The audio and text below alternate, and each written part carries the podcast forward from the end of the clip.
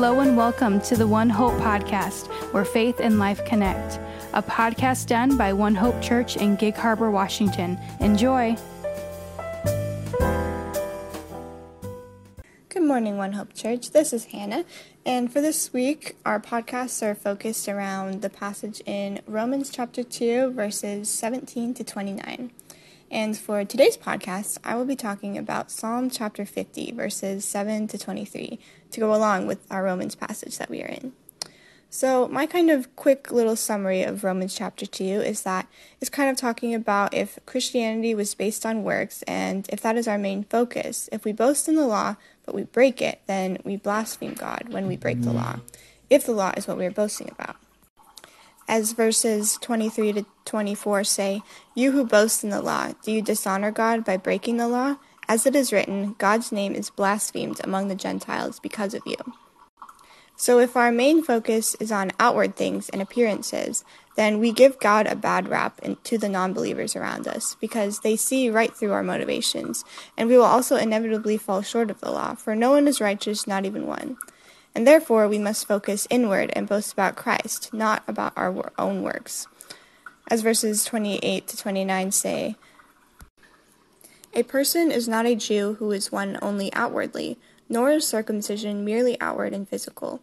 No, a person is a Jew who is one inwardly, and circumcision is circumcision of the heart, by the Spirit, not by the written code. Such a person's praise is not from other people, but from God. So we must focus on heart change. Now, in trying to figure out why Pat picked this passage in Psalms to go with our passage in Romans this week, as I was kind of looking at it, it seemed like verses 16 to 23 of Psalm 50 were pretty similar to our passage in Romans, and just the example of the hypocriticalness of those who profess the law and yet break it. Verses 16 and 17 of Psalms read, but to the wicked person, God says, What right have you to recite my laws, or take my covenant on your lips? You hate my instruction and cast my words behind you.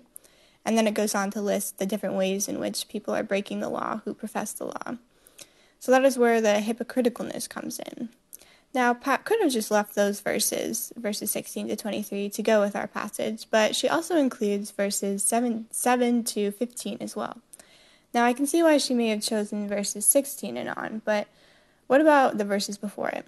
Verses 7 to 15 are all about how God doesn't need anything from us, that there's nothing we can give him that he needs. Therefore, anything that he asks of us is not out of his need for anything, but rather, I think, out of his want. So if he doesn't need us, then that must mean that he wants us. Verses 14 and 15 say, Sacrifice thank offerings to God, fulfill your vows to the Most High, and call on me in the day of trouble. I will deliver you, and you will honor me. So, God wants us to come to Him more than He wants our sacrifices. And of course, He wants us to obey the law, but I think He wants us to obey it not for the sake of just obeying it, but rather for the heart of it. He wants a true heart change, He wants a personal relationship with us.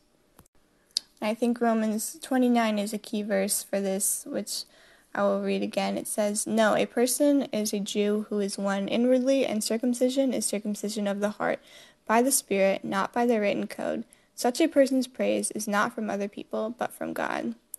So, what does it mean to focus not on the law, but on heart change? Well, I think that if we can't boast in the law, then what or who can we boast in? Well, Jesus came not to abolish the law, but to fulfill it. Therefore, instead of boasting in the law, we can boast in Christ, because Christ is the one that ultimately changes us. So, if we are to focus on heart change, then we need to focus on Jesus, because we are not the ones who change our own hearts. Jesus is.